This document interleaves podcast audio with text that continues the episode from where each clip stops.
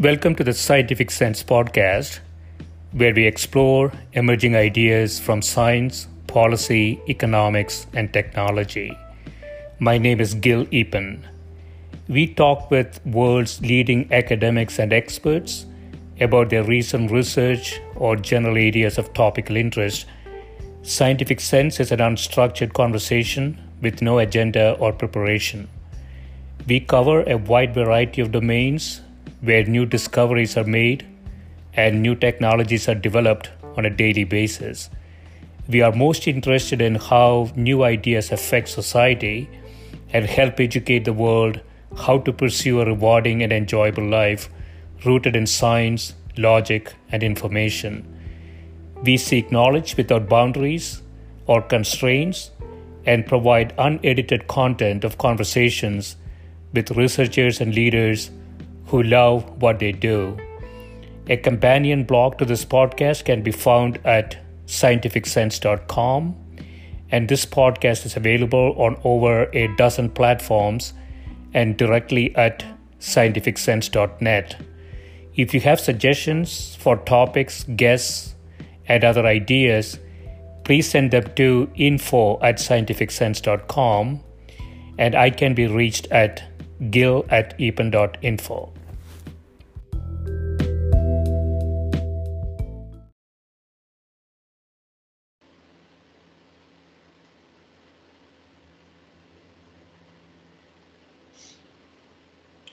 My guest today is Professor Jason Dexter, who's Assistant Professor of Astrophysics at the University of Colorado Boulder. His research group studies the accretion process in, into black holes in order to understand how they grow and develop tests to test of strong field general relativity. Welcome, Jason. Hi, thanks. Thanks a lot for having me. Yeah, so thanks for doing this. So um, I want to start with one of your relatively older paper from March 21, uh, first M87 Event Horizon Telescope results, magnetic field structure near the event horizon. Um, before we get into the details of this, Jason, um, black holes, uh, I, I, imagine, uh, captured the imagination of the public. It certainly has captured the imagination uh, of me. I, I generally go to sleep thinking about falling into a black hole. uh, the, uh, but uh, I don't I don't know if it's possible. But uh, could we uh, start with sort of the context setting? So M87 black hole is a lot bigger than our own, right? Um, maybe three orders of magnitude bigger or something like that. Yeah, that's exactly right. So the the idea is that um, we think that the, the black holes that we see in the universe are um, either the supermassive black holes, so roughly one per galaxy. We think they're at the centers of most every galaxy, and they're sort of millions to billions of times the mass of the sun. Um, and so, yeah, they, they can be different and they scale, the size scales with the size of the inner part of the galaxy. So our galaxy is sort of a normal galaxy and it has a smaller normal type black hole is further away, but it's this um, really big elliptical galaxy. And so it has a, a really supermassive black hole, um, several billion times the mass of the sun. Several billion times the mass of the sun. Um, so M87 is a relatively closer galaxy to us, right? So what is the what is the distance to M87? Yeah, so it's uh, let me try to get this right. So it's about 50 million light years, if I did that correctly. Uh, 16 or so megaparsec, million 15, parsec. Yeah, 50 million. So it's uh, about it's it's just about 2,000 times further away from Earth or the Sun as the center of our Milky Way galaxy. Um, and so when we talk about uh, imaging black holes. So the idea that you would actually use your telescope to make an image of the gas as it falls into the black hole. And then we want to know basically the size of that, the scale of the black hole itself is proportional to its mass. And then also the image will get smaller. Everything gets smaller as we go further away. So the image size scales as the mass of the black hole divided by the distance from the sun. And so remarkably, those two objects end up very similar because the M87 is about 2,000 times further away, but it's also about 1,500 times more massive. So that's how these two black holes end up very interesting out of all the ones you could possibly study. If you're interested in making resolved images of gas as it falls in and heats up and glows, and those two are the ones that we always talk about over and over. Yeah, so when I see things like this, Jason, I sometimes think that somebody has architected this. You know, in some so so the the Sagittarius A star, which is our own uh, uh, supermassive black hole, 26,000 light years away. This is 50 million light years away, but it is three orders of magnitude bigger. But it seems like it is a more easily observable object, right, from a black hole perspective. So the Event Horizon Telescope um, is such a fascinating, fascinating thing. I mean, uh, taking a picture of the black hole is, is, is not something that you imagine one could do. So, so, so what, yeah. what is the, what is sort of the, the technology and architecture of the Event Horizon Telescope? Yeah, that's right. So the the interesting thing about it is that um, so so the light we see from the black hole is of the gas falling in. So we can't see black holes or, or um, no light escape. Um, and so what we see is the gas heats up as it falls into basically the gravitational well of the black hole. Um, speeds up, collides, heats up, and it can glow. And so we can see the light coming from close to it. And astronomers have studied this for, for decades. But the, the challenge, if you want to make an image of it and just take a picture of the black hole, and the big challenge you immediately come into is that even these supermassive black holes are tiny. Black holes are compact, and so you, you need basically the, the biggest um, possible telescopes.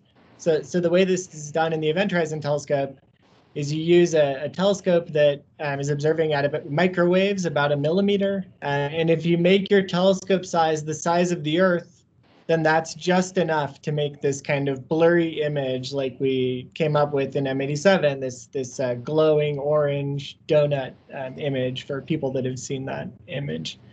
So that's uh, impractical to build a single telescope that's the size of the Earth and people didn't want to actually, you know, cover the entire Earth with radio telescopes. Um, so then the the technique that's used that uh, makes this possible is what's called very long baseline interferometry. The, the idea is that you record data very carefully at different telescopes all over the world, and you record exactly what uh, wavelength of light you were measuring and exactly what time everything was recorded.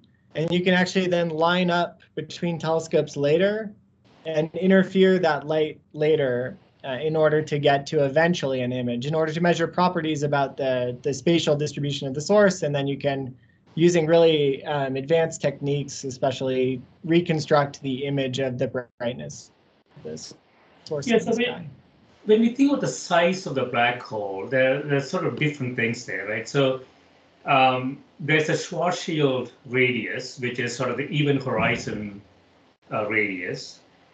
Um, and then I guess some sort of a photon, um, you know, light going around the thing, uh, which I, I think something like 2 to 2.5 or some 2.6 uh, Schwarzschild radius. And then you have stuff kind of moving around at, at 3 Schwarzschild radius, right? So so when we when we think so let me go back to the M87.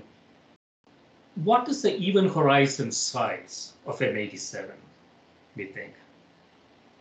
Uh, yeah, so let's see. So in in units of uh, let's see, uh, I'm gonna get it wrong in units of centimeters. Um, so so uh, hold on, I'm trying to do this in my head. So the galactic center is about 10 to the 12. So this would be something like 10 to the 15 centimeters, um, which is my light year conversions are going to be bad, but um, yeah, it's it's uh, basically well, it's the it's comparable to the size of the solar system, right? Comparable to the size of the solar system. So you have a you have a black hole, uh, event horizon comparable to the size of the solar system. So that's it's a pretty big black hole.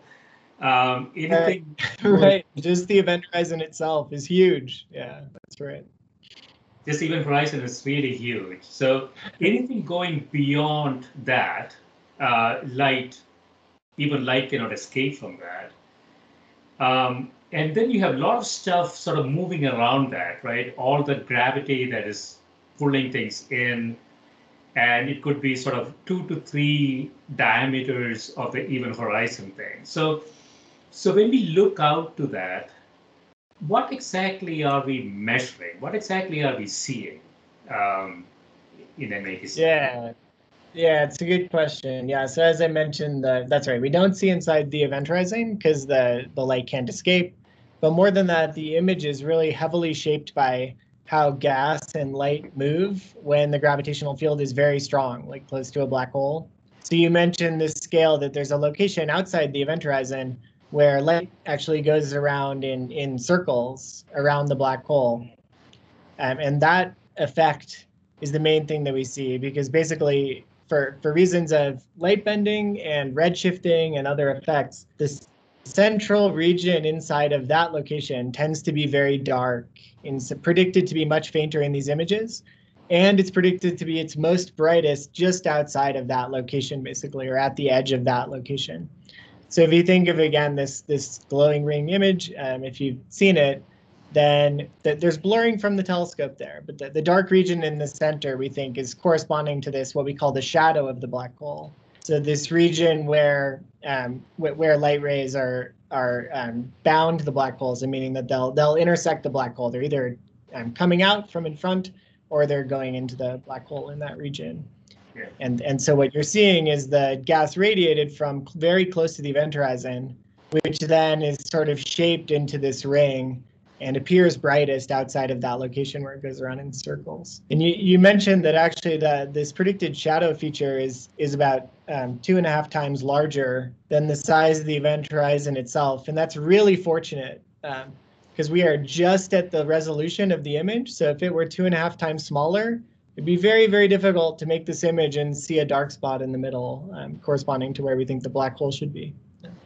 So yes, it, it works out very nicely, whether whether coincidence or design somehow, it works out very nicely and we're, we're grateful for it.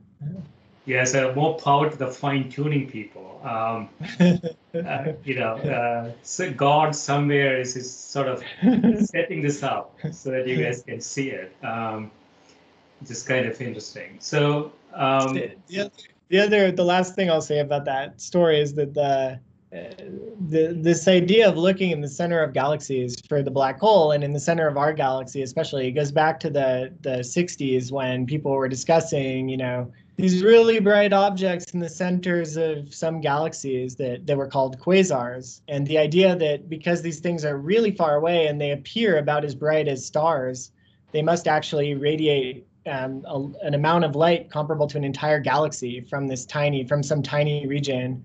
And this was the idea of supermassive black holes originally. What kind of engine could you possibly devise which could produce that much energy? Um, and so ever since then, there was this idea of, oh, why don't we just, you know, zoom in and see if there's a black hole in the center of our galaxy, for example and there, there's just decades long wonderful stories about about doing that right and advances in instrumentation to get to this point where you can make this earth-sized telescope or in the center of our galaxy where um, last year's nobel prize was for orbits of stars very close to the center and showing that that by the gravitational effects that there must be some very massive unseen object uh, in the center of our galaxy the massive black hole in the center of our galaxy. Um, and the the amount of work by astronomers to sort of turn this black hole story from oh maybe they really could exist to really fleshing out black holes exist and they're everywhere and they play an important role in the universe and so on and that's taken a lot of a lot of advances in technology and telescopes and so on so um, yeah um, this is not the paper jason but i saw something that come to the airwaves today that um, that speculated that all the gamma radiation that we see are from you know sort of um, uh, black holes that we cannot see. Um, mm. So they're they're dim uh, dim enough that we cannot really pick them up, but they're hot enough to actually create a tremendous amount of gamma radiation. So, is did you did you see that? Um, it, it, does that make sense to you?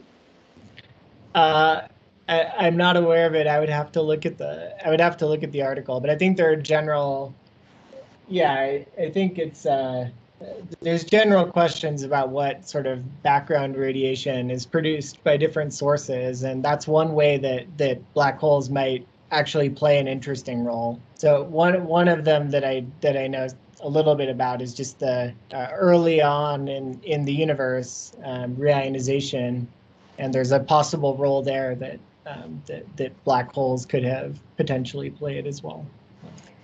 Yeah, I think that you know the public really appreciates sort of the technical accomplishment of Event Horizon Telescope. You know, the, the picture doesn't look that impressive, uh, but the picture is is tremendously technically impressive, right? I mean, um, somebody predicted this about hundred years ago, and now we can get a picture of it. Um, it's an amazing thing, isn't it?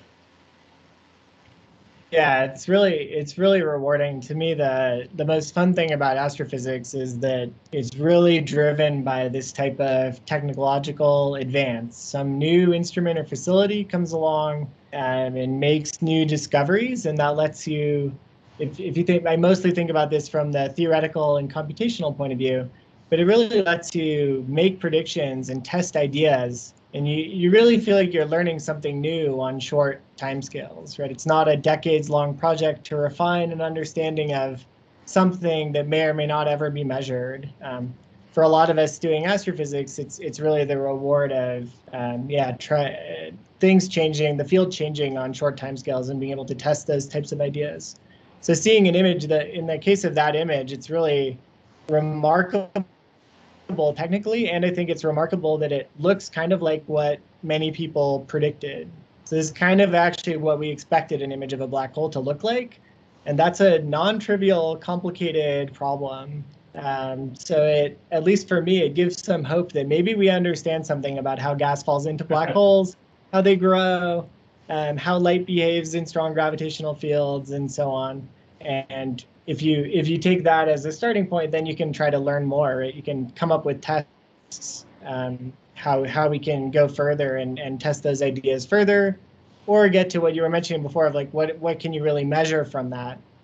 Um, so so one on that, you know, one hope is that if you can actually measure in detail the the location where the light is going around in circles around black around the black hole, that's a property of just the space time of just the black hole solution of how space-time should behave according to general relativity. And that's then a test of general relativity that comes from pretty close to the event horizon of a black hole. So that's what we mean when we throw around this term strong gravity. And that's one way you could talk about it. It's it's not that there's some small amount of light bending, you know, stellar light going past uh, the sun. It's it's in a regime where light's going around in circles, right? So that's that's a fairly large amount of light bending and a, and a pretty different regime where you could talk about trying to test gravity. Yeah, so so I want to dig a little deeper into the technical details in the paper, um, Jason. Uh, I obviously don't understand any of this. So, so so what do you mean by synchrotron radiation? Yeah, so we talked before about the basic idea of uh, light seen by black holes is that there's really hot gas and it's heated by the fact that it's it's falling into this really deep gravitational well, and it's and it's then um, heating up by by effectively colliding um, with other with other gas or with interacting with other gas, um, and so it's hot ionized gas, and it conducts magnetic fields then, um, and so so there are different regimes of this for how that gas can produce light. Um, so hot gas will glow in some way, it'll produce light via some mechanism. Um, and it turns out that for these systems, like in the center of our galaxy or M87, or most of the black holes, most of the time, they're they're really not not very much gas is falling in at one time. So they do not shine extremely as as these super like very luminous sources like in quasars. They do not shine as bright as a galaxy in our galaxy, right, we don't see this booming black hole source at the very center. It's actually very faint, um, and we, you know, it's it's hard to detect it uh, except in the radio. Is it, is it because it can be seen at other wavelengths? Hard to detect. Is it because there is enough material there to fall in? Yeah. So there's yes. Ultimately, it's because there's not that much material falling in. So what happens is is that if there's lots of gas falling in, then there's also lots of collisions. And that means that this energy that's gained from falling into a gravitational well, that would initially go into, say, um, kinetic energy, or, you know, the motion that particles start moving really fast, like something falling towards the atmosphere of Earth or something like that. When it's a gas, it can interact also, you know, via, say, collisions or electromagnetically. And so it'll it'll collide and share that energy and slow down and the a lot of that energy then goes into heating the gas. So if there's a lot of gas around, those collisions are very effective, and those collisions and, and associated processes also produce light.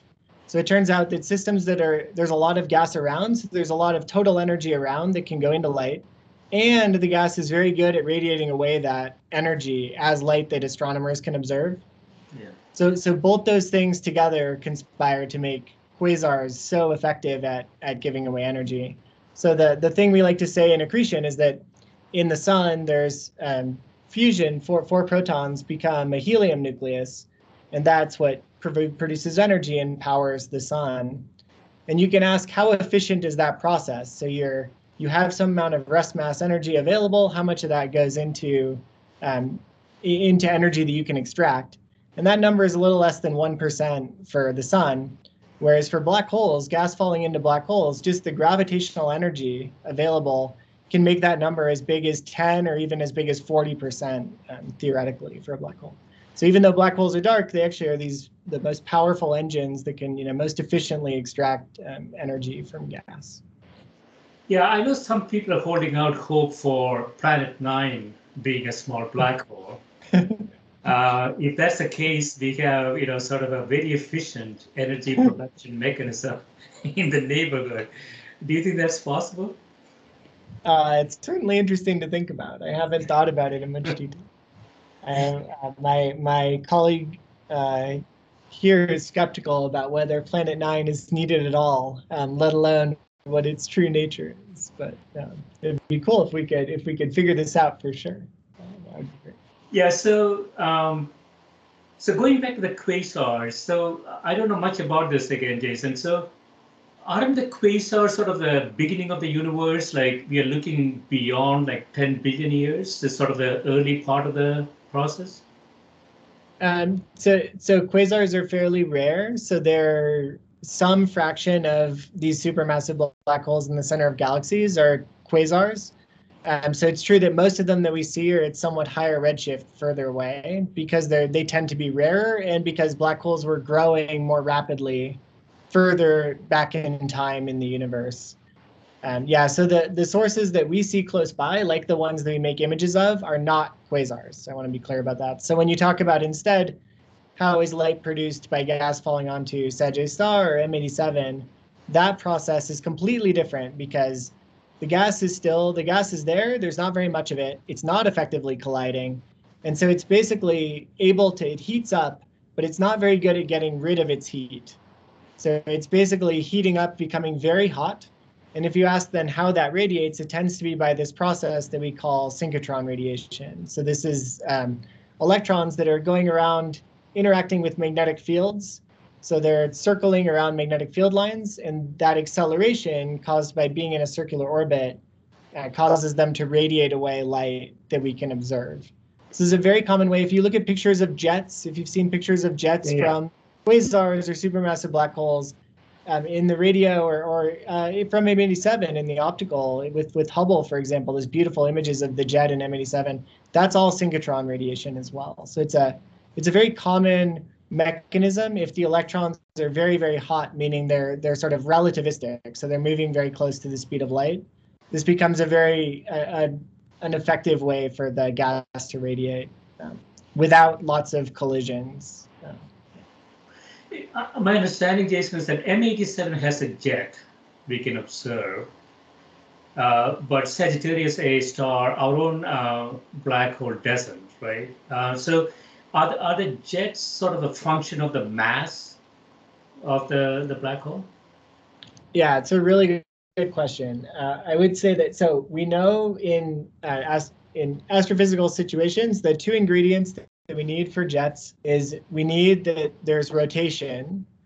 Uh, that's the energy source that that powers jets. That's where the energy comes from is rotation.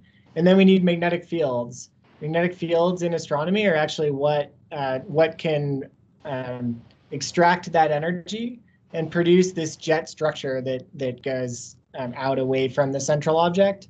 So this isn't just true for black holes; it's true for stars or many other places where we see jets. Um, but that does not answer why our galactic center would not have an obvious jet and why M87 has this famous jet that goes out over the scale of the whole galaxy. And um, yeah, so you know that could be because there's something different about, um, for instance, one idea is that these jets are powered by the spin of the black hole itself, the rotation of the black hole itself, rather than just of the infalling gas. So that could, in principle, be different between M87 and Sagittarius star. Um, but I think the I think you know most black holes that we see, or a lot of black holes that we see, do have jets in this regime where not much gas is falling in.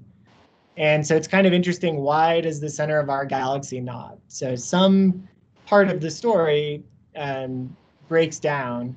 It could be as simple as the rotation of the black hole, or it could be something more complicated about the electromagnetic interactions that end up powering the jet somehow get sort of shorted out or shut off in the case of the galactic center. One speculative idea is just that that would be related to so little gas falling in and that there aren't even near the jet there aren't even enough sort of charged particles just to carry the currents that you need to make this beautiful magnetic structure which we eventually see but i, don't i don't know it's an active area of uh, of research for why why is the galactic center different in that way yeah, I remember seeing some pictures in the early 1990s uh, of these jets, and it was a real puzzle then. Uh, I think we have better information now. Um, but black holes are sort of simple, um, simple things, right? So they have a mass, they have a spin, they might have an electric charge. Uh, but that define pretty much define all of the characteristics of a black hole. So in, in Sagittarius A star, do, uh, do we know if it's spinning like M87 or? Yeah, so we we don't have a good direct measurement. I would say um, certainly that everyone agrees on in either of those. Uh, so some of us would think that the presence of this very powerful obvious jet in M87 suggests that it's probably a spinning black hole but we don't have a good measurement of it. And in the center of our galaxy, it's it's less clear because we don't even see that.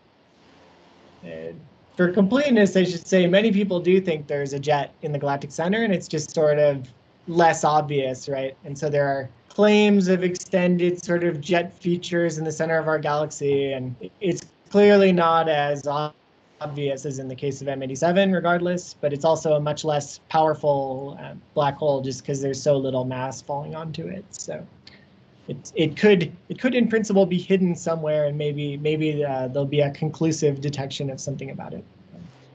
Yeah, so, so I want to finish up this paper with um, sort of uh, thinking about the Event Horizon Telescope accomplishment, um, which is a tremendous technical leap for humanity uh, to take sort of a picture of a black hole. Um, are there more coming from that experiment? Where, where are we uh, in terms of Event Horizon Telescope data?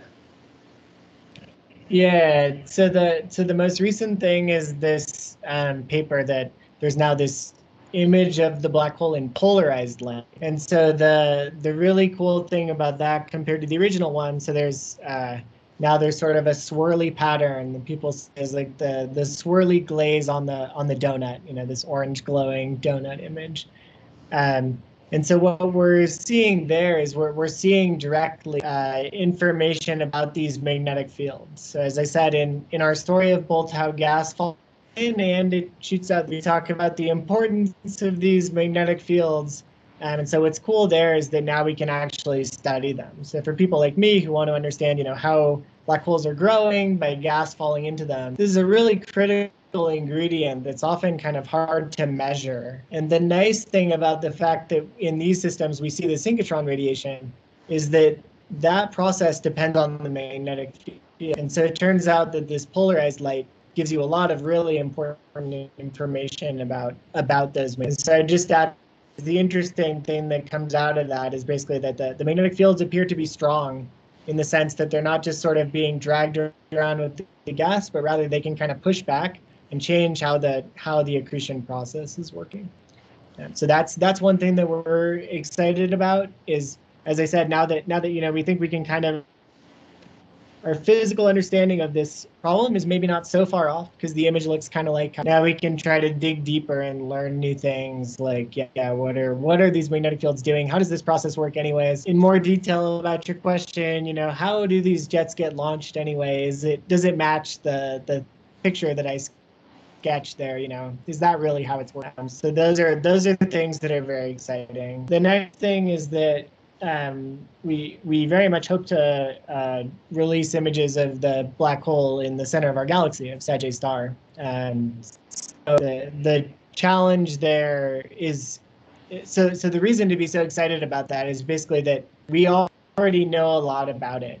So I mentioned this idea that if you can make measurements related to the size of this location where light goes around the black hole, and then then you can start to do at some level some kind of test of general relativity around a black hole. The, the center is just a vastly place to do that because of the orbits of stars that are so know very precisely how far away the center of our galaxy is what the mass of the black hole is there. And that means that we know exactly where this location should be. So in, in terms of like size on the sky, so in the image, you could draw where you think this feature should be.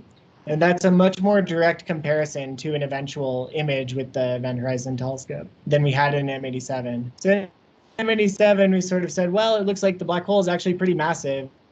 It's this, you know, six and a half billion times the mass of the sun in the galactic center there the, that would be an interesting consistency check but then hopefully it can go a little further and and yeah it's very exciting to us for those reasons uh, i just get asked a lot why isn't this available already? Don't we care about the galactic center it's so important that the there's a real technical challenge there which is that the way we make an image with using telescopes which don't um, cover the earth there are very few of them, so sort of um, of order like seven telescopes or stations um, spread all over the place, is that we use the fact that the Earth rotates to fill in the image effect. And that makes an assumption, which is the image we're making is not changing while the Earth rotates. For M87 works. The, the time it takes light to cross the size of the event horizon in M87 is several hours. So assuming the image doesn't change much over a day is a very good assumption In the center of our galaxy, we just know that's not true. so what, what we're seeing is not an image, it's a movie. And reconstructing that whole movie uh, is a challenge when you don't have too many telescopes. So it's a major technical challenge that's ongoing. It's not insurmountable, but it takes a lot of time and thinking about, you know, uh, did you really get it right and, and making sure you really get it right before it's released. Yeah, but the other issue obviously is most humans don't know there's nothing special there's nothing special about the Earth. There's nothing special about the solar system. There's nothing special about our own our own black hole. It's just an ordinary galaxy in the middle of nowhere. Um, and so, even though it's it's interesting, um, M87 might give you more information. Yeah, that's right. The re- the reason to re- right now to really care about the center of our galaxy is that it's the it's close in the sense that like it really is the only place where we can see stars that orbit um, a black hole, a massive black hole. So that that experiment is not possible in more distant galaxies. So the the reason that our galaxy ends up being special is because we're in it, right? We're making observations from Earth. Um, our telescopes has a fixed sort of angular size they see on the sky, and that gets you a lot more in our galaxy than it does in other galaxies. So that that that's really the reason to care about it. Um, yeah. yeah. So, so, yeah. so I, I, think it'll, yeah. Right. But but you're right. I think you're right that in the end, um, M87 is known to have this. You know, I I was triumphantly saying that M87 looks the way we thought it would, so maybe we understand something about what's going on. Um, it doesn't have to be that way for every black hole, too, right? So maybe there's an image of one of these targets that just we have no idea what it means or what it looks like that that's going to make it pretty hard if you want to like use that as a tool to try to learn about you know physics or something. You have to also know what you're looking at right? So it's it's definitely possible that one object ends up more interesting we would love to have a lot more. That would be great. Um, that's considerably harder to get to more objects because of the well what i would call the coincidences that we talked about earlier right? There's uh, other black holes tend to be either much fainter in the microwaves where we look with the event horizon telescope um, or they're uh, much smaller on the sky and harder to image. And the yeah. So those yeah. those coincidences work against you if you want to make a large sample of these black hole images right? The gallery of all the black hole images. Yeah i'm just kidding about the milky way. Still special um, Andrea Ghez, as you know, a recent Nobel laureate. Um, so, I mean, we have a lot, lot of measurement around Sagittarius A star. And so, if we can sort of um, take that data and combine it with uh, others, it could be quite interesting. You have a recent paper uh, in July this year Sagittarius A star X ray flares from non thermal particle acceleration in magnetically arrested disk. Um, obviously, a bit uh, bit technical, but um, so non-thermal particle acceleration. What what is uh, what is interesting about that? Uh, yeah, so it turns out that many places in the universe are very good at um, accelerating particles particles. Can we do in lab experiments on Earth and at the LHC or somewhere? Uh, the universe does knows how to do this. So cosmic rays are the classic example of this. Extremely relativistic particles, meaning energy is much greater than the rest mass of the particles. Um, so moving very, very close to the speed of light. Uh, and, and the universe knows how to do this, and the regions near black holes know how to um, accelerate particles. So all the different places to, to do this non-thermal particle acceleration remain unknown. Um, in the context of this black hole in the galactic center, it's this very, especially if you look in infrared light, so where they monitor these orbits of stars, the, the black hole source, even though it's you know millions of times the mass of, of the sun, is this super faint object that you don't usually even see in the infrared. And so in the radio, it's pretty bright, but but not in the infrared. And uh, what you do see though is that sometimes it brightens up to be comparable or even brighter than the stars. And this is so-called flaring um, emission. So in, in analogy with the sun, with, with solar flares, uh, that it becomes much brighter in the infrared, and that corresponds to also similar flares in the X-rays and get just given what we know about um, sort of how hot the gas is and that most of that is seen as this again the synchrotron radiation in the radio that means that to get this higher energy infrared and x-rays um, seems to require this this that the particles are being accelerated. And so even though it's this totally pitiful you know puny black hole very little gas falling into it it's still able apparently to accelerate particles. And the the idea of um, X-ray flares suggest that maybe it's even accelerating particles up to, to very, very high energies. So where the total energy is about 100,000 times the rest mass energy of, of an electron. Um, so it's apparently pretty impressive at particle acceleration sometimes, even if it's, you know, uh, doesn't have much, not radiating much light most of the time, not much gas in. Yeah, so so what we need is sort of a black hole uh, to to go beyond LHC.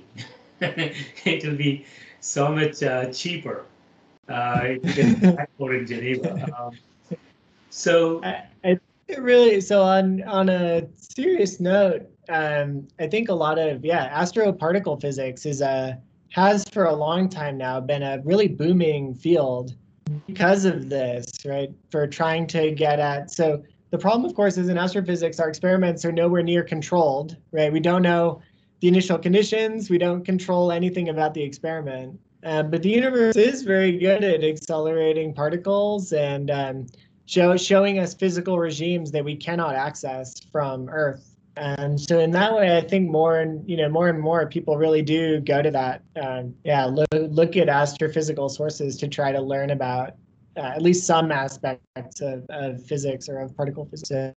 Dark matter is an enormous area of interest now, signatures of axions or other types of dark matter that might come from astrophysical sources. so yeah, you're on you're onto something. Um, let's let's try to just set up some controlled experiments right around black holes, and then we're then we're really in business.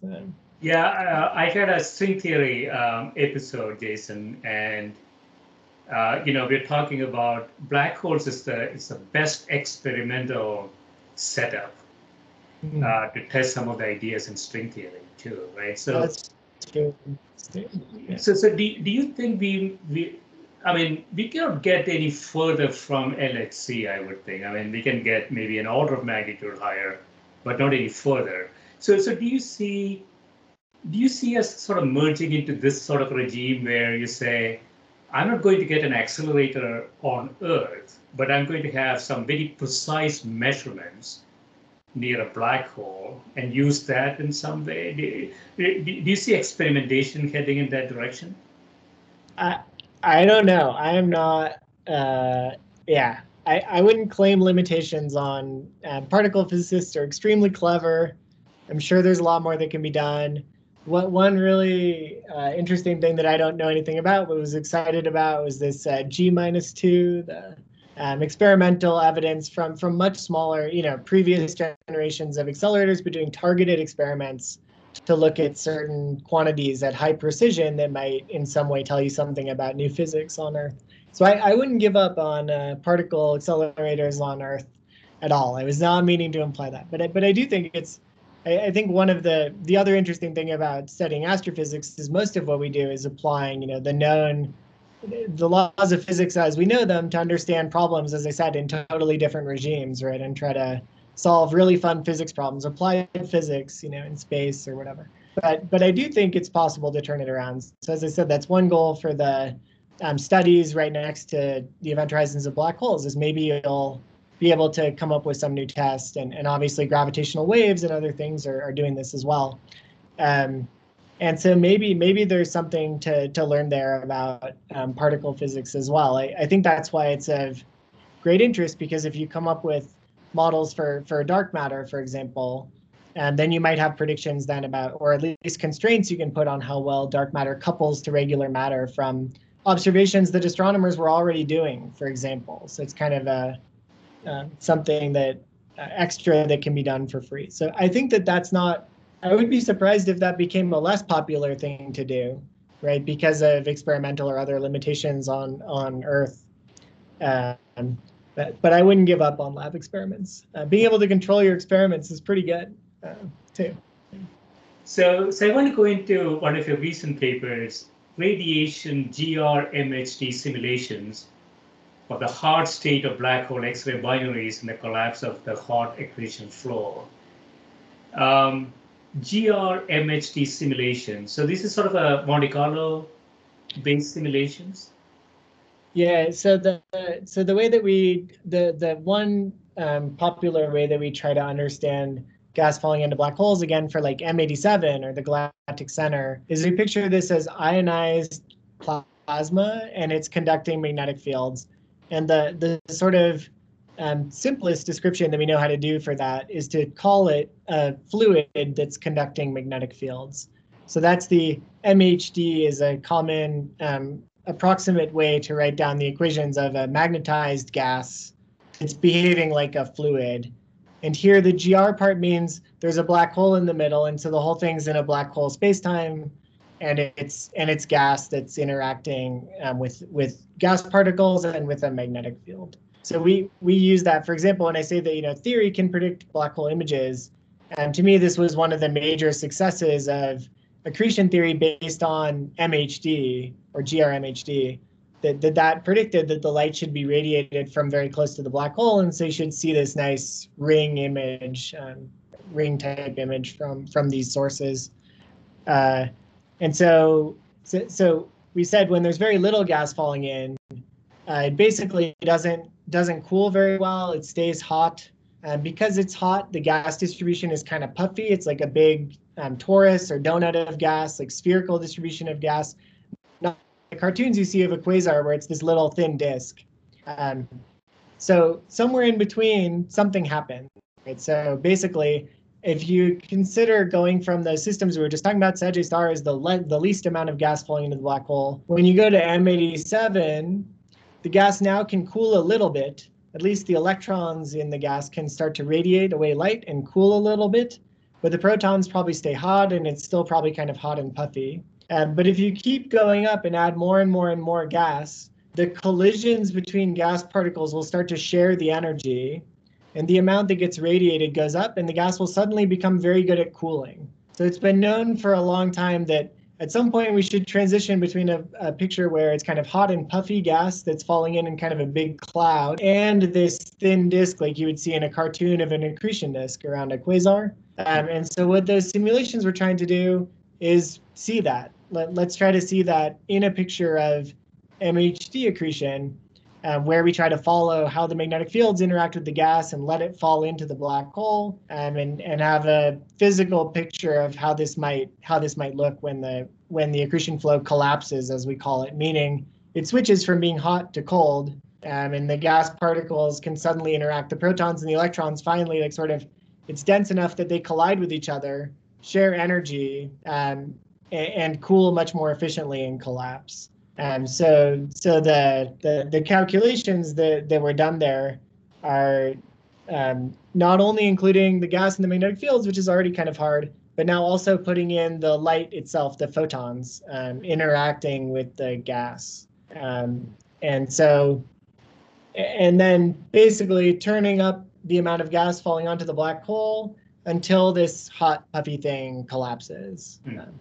So, so the, yeah, so it's the type of thing that's been done for decades in our field, um, trying to calculate in a simpler picture without magnetic fields and, and in a more approximate way. How, how should this look as you add more and more gas and, and sketching, you know, coming up with this picture that I just described. Um, and we're trying to do this in a more physical way with with um, with the magnetic fields, with the turbulence in the gas, and with the real radiation. Um, yeah. Yeah, I mean, I lose my intuition in the mathematics here because uh, space-time is twisted around there, right? So, I mean, we can think about fluid mechanics, we can think about all the, you know, general stuff that we do, but the space-time is sort of twisted around there. So, you know, how do you simulate a twisted and a twisting space-time in the presence of particles? Yeah, so so um, mathematically, this comes out very nice. So uh, if you describe, so like when we describe the structure of stars, um, you would use spherical coordinates, meaning you describe the star as being a sphere, and you talk about points on the sphere in either angle or in how far away you are from the center. Um, and if you go through then uh, equations of fluid mechanics, they will look different in that coordinate system than in, you know, XYZ Cartesian coordinates. And actually, it turns out that so so in general relativity, there, there's a little bit more to it than that because that's still describing a flat space-time. But operationally, it becomes very very similar to that. So you pick up extra terms when you do derivatives, or there are other things in the math that that come out of this. Um, but but the description does not end up all that much more complicated the the problem where it's you know it's an achievement to be able to do a calculation like that for the people that developed codes and so on. I'm not trying to minimize it but but it's uh, conceptually it's really not that much more different. You choose a coordinate system and then there's rules about how those differential equations look that describe you know basically conservation of mass falling into the black hole conservation of momentum conservation of energy and the, those equations all have their relativistic version. And that's really what you're doing, just like in how we describe stars as balls of gas that are um, that have conservation laws about them. It's really not operationally, it's not that different. The really, really challenging part of the computational problem is that the the gas needs to um, collide in some way. It needs to interact in some way so that it can actually fall into the black hole. This is a big mystery in our field for decades that if you just put the gas on orbits, it can be stable, right? Like satellites around the Earth. It's not going to march inwards towards the black hole. And the amount of just natural kind of rubbing viscosity of the gas is actually very small and can't can't um, explain how the gas actually accretes. How does it fall into the black hole at the rates that we see, like in a quasar, for example? and that the answer to that turns out to be that it's it's magnetic fields that are doing that. Um, that it's basically turbulence driven by magnetic fields, and then interactions of magnetic fields with the gas that cause torques and cause it to lose its angular momentum and fall inwards off of its orbits. Um, and and so the the wonderful thing about that is that we can do simulations like I've described that we think are so much more realistic in terms of capturing how does gas actually you know move around the black hole in the accretion flow. Um, but the downside of it is that it's a three-dimensional problem. It's time dependent because you have turbulence um, and, and, it's got magnetic fields in it. Uh, and so so that's why we're that's why we all turn to these computer simulations is because this becomes too hard to to write down at least for now in a in a simpler way. So the perturbations by magnetic field, uh, magnetic fields, sort of create um, create a way for gas to fall in. Uh, you know, I'm also wondering, aren't these things moving in relativistic speeds? Um, so how about the sort of a time dilation and all that stuff? How, how, how do those figure into the calculations? Yeah, so so that's right. So the the um, typical speed of the gas is basically like a circular orbit um, just like again a satellite around the Earth or the Earth around the Sun. Um, but that's right. When it becomes close to the black hole, that speed starts to approach the speed of light. And so, so going back to the the image from the Event Horizon Telescope, the bottom of that image is brighter than the top, and that's because there's part of that motion that's coming at us. And there's a relativistic effect called beaming, where the the light pattern was radiated in all directions in the frame where the gas is at rest. But then when it is moving close to the speed of light, all of that that emission gets collimated in the direction of motion. So it's boosted basically because the gas is moving so fast. And so that can definitely have effects. But for describing how the, the magnetic fields provide torques and stuff to fall in, you, you can do that um, in very similar way and without considering the relativistic effects.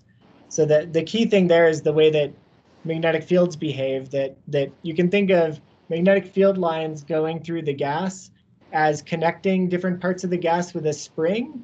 And this is actually a very like an exact physical uh, equivalence.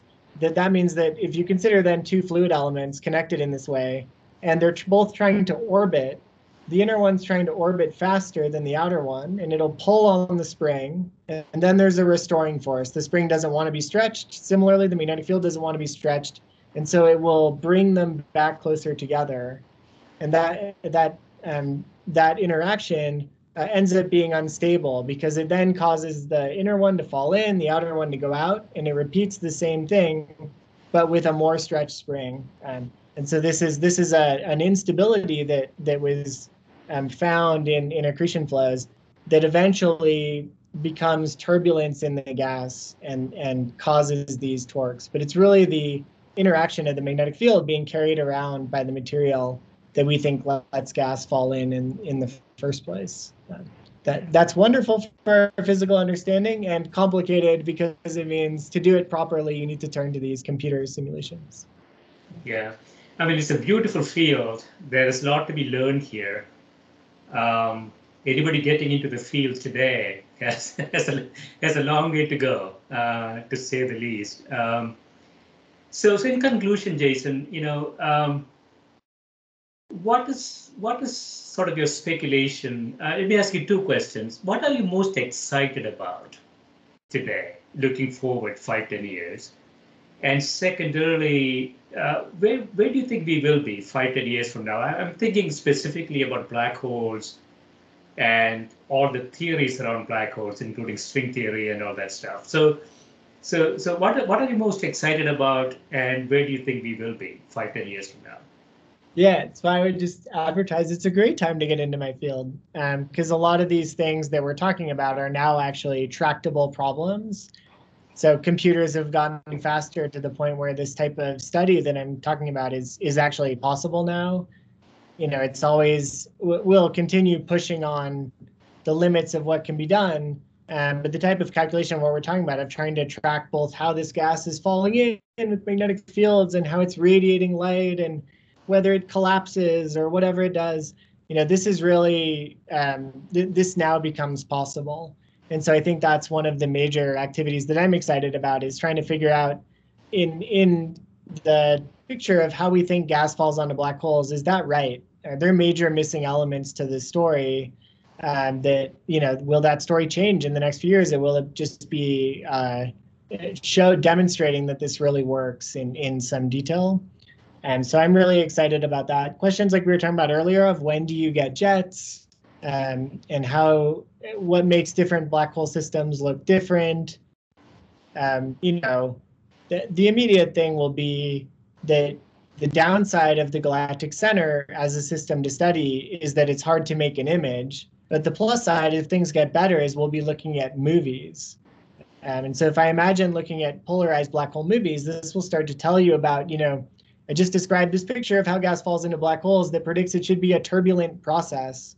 Is that right? You know, do we see that then if we look, at a movie of a black hole feeding on gas? That turbulence will tell us a lot about how it works. And so eh, going back to this idea of flares, does that show up then in the movies? Do we see some big change in how the gas is moving around the black hole associated with this energetic flaring activity, say in the center of our galaxy? Um, or or some other behavior that yeah that we don't know yet. Um, so I think yeah, one one of the main things that I'll be most interested in is this this idea that magnetic fields are so important and um, let the gas fall in, power these jets. Um, is that basically correct? Can we prove that? Is it then the rotation of the black holes themselves? Is that the energy, the the energy of the black hole itself? Is that what's being extracted? It's pretty profound to think, think about that. You know, Black holes again are small. So you, is that really the energy extracted from the black hole itself that you're seeing powering the M87 jet, you know, out on scales of the galaxy, of the M87 galaxy on vastly larger scales? We have neutron stars and pulsars spinning quite quite fast, right? So why, why, why do we think the black holes won't spin that fast? Uh, so they they can. The black holes can spin um, can spin very fast. Yeah, so they can have a lot of spin energy. We we don't know that we don't measure their spins. So the the wonderful thing in the pulsar system is you can measure the spin down energy and show that that can power, you know, say the Crab pulsar over its life over its apparent lifetime. So you you just because of the pulsar system having this um, pulsations that that measure uh, clocks around the pulsar system, you, you just have much more information that that shows you um, that that's what's going on. Although I'd mentioned there again, issues with magnetic fields and particle acceleration are, are very similar as as in as in our field, and a lot of progress is being made there too. Um, yeah, so so that would be another one. Is yeah, is there are there ways to cleanly measure the spin of black holes? That would be a as you said, there aren't that many properties of astrophysical black holes that we think really matter. And the mass and the spin are basically the two. And if you measure more stuff, then you're testing whether it's really a black hole. Um, so all kinds of any any um, information uh, in that direction will be very exciting. Yeah. So I think that's it'll be interesting to see where it goes. I think right now, you know, there's kind of a the the big question there is, you know, are these black holes the ones predicted by general relativity, right? As you said, uh, over 100 years ago, is that really the black holes that we see in nature? We don't have any better explanation, but maybe we can actually test now, you know, constrain deviations from that idea. And as I mentioned, this is this is a topic of um, for gravitational wave uh, physics as well as for us doing black hole images or other probes of um, accreting system, so gas right next to the event horizon. So I, I expect a, a, lot of progress um, will be made in those areas. I don't uh, definitive answers or measurements of deviations would be super exciting. I, I won't go so far as that, um, but but it'll certainly be interesting to see where that goes in the next several years. Excellent. Yeah, this has been great, Jason. Thanks so much for spending time with me. Yeah, thanks so much for having me. Um, it's nice Thank to you. nice to talk about these things. Very excited for for where it goes. Yeah, I mean, like I said, you know, I go to sleep thinking about falling into a black hole, but that may not be a good thing. Not, not a major, not a major risk. Luckily, uh, I don't think there are any of these very close to to us on Earth. Excellent. Thanks again. Okay. Thanks a lot.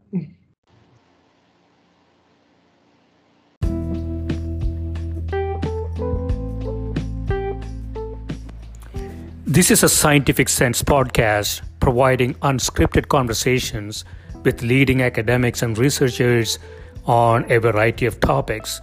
If you'd like to sponsor this podcast, please reach out to info at scientificsense.com.